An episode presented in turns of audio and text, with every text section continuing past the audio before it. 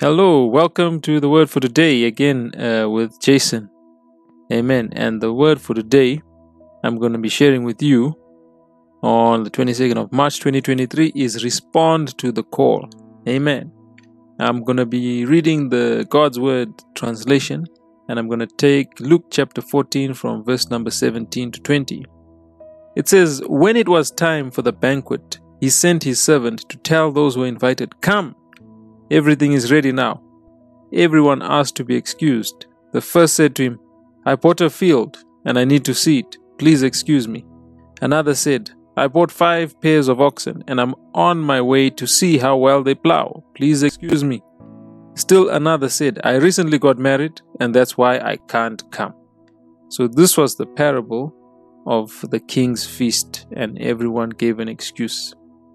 You know, Jesus often taught in parables to one, hide things of the kingdom to the hard hearted, and second, to make the secrets of the kingdom to be understood easily.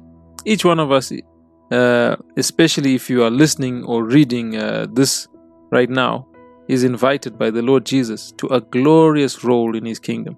You know, in movies, actors are chosen for certain roles, uh, but they can accept or they can reject the offer in the movie. In God's kingdom, it's not an act, but reality. But just like in the movies, the show must go on. As we play our role and respond to his call, we are blessed. Hallelujah. You know, the Lord calls us to to a feast, to at his banquet, to feast at his banquet. Unfortunately, many see the call of God as a hindrance and miss the reward. As in the parable uh, above, many reasons known as excuses were flung around Put all excuses aside today and respond to the call of your Heavenly Father. It is a privilege and an honor for the Lord to call and invite you to His service. So today, just take this action, just act and respond to the invitation and the call of God. I'll read another verse in closing Romans 11, verse 29 from the King James Version.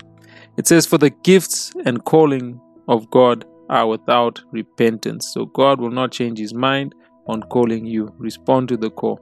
Have a blessed day. I'll be back again tomorrow with another awesome word for the day. Amen.